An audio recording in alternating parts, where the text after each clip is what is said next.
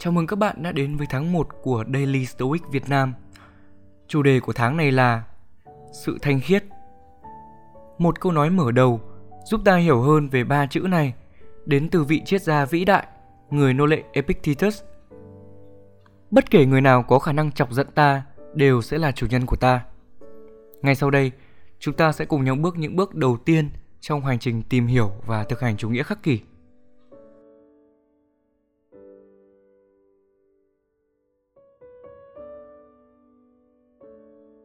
Ngày mùng 1 tháng 1 Kiểm soát và lựa chọn Công việc quan trọng hàng đầu trong đời chỉ đơn giản là nhận diện và phân biệt được những vấn đề để có thể xác định với bản thân đâu là những yếu tố ngoại cảnh mà mình không thể kiểm soát và đâu là những điều mình thật sự kiểm soát được. Từ đó nhận diện tốt xấu, nhưng không phải là tốt xấu của những yếu tố ngoại cảnh, mà là nhận diện tốt xấu cho những quyết định của chính mình. Từ Epictetus quyển Discourses. Công việc quan trọng nhất trong rèn luyện Stoic là phân biệt được những thứ chúng ta không thể và có thể thay đổi. Phân biệt những thứ chịu tác động của chúng ta và những thứ nằm ngoài tầm kiểm soát. Một chuyến bay bị trễ do thời tiết, dù bạn có gào thét vào mặt nhân viên đại diện của hàng không đó bao nhiêu lần đi chăng nữa, cũng không thể ngưng cơn bão được.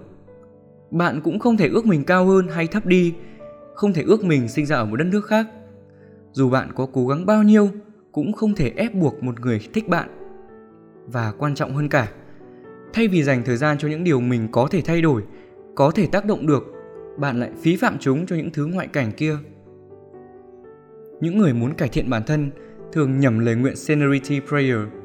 Thưa Chúa, hãy trao cho con sự thanh thản để chấp nhận những thứ không thể thay đổi được, sức mạnh để thay đổi những thứ con có thể thay đổi và trí tuệ để phân biệt được hai thứ ấy. Những người nghiện ngập ở thời điểm hiện tại không thể thay đổi được quá khứ bị lạm dụng đau khổ của họ. Họ cũng không thể rút lại những lựa chọn của mình, rút lại những thống khổ mà họ đã gây ra cho bản thân. Nhưng họ có thể thay đổi tương lai bằng chính sức mạnh mà họ đang nắm giữ ở thời điểm hiện tại. Như Epictetus từng nói, họ có thể kiểm soát được quyết định mà họ sắp đưa ra. Với chúng ta ngày nay, mọi thứ cũng tương tự như vậy nếu chúng ta tập trung vào xác định được đâu là những thứ nằm trong tầm kiểm soát và đâu là những thứ nằm ngoài tầm kiểm soát của bản thân, thì chúng ta không chỉ hạnh phúc hơn, mà còn có lợi thế hơn hẳn so với những người đang cố gắng thay đổi những thứ bất biến trong vô vọng.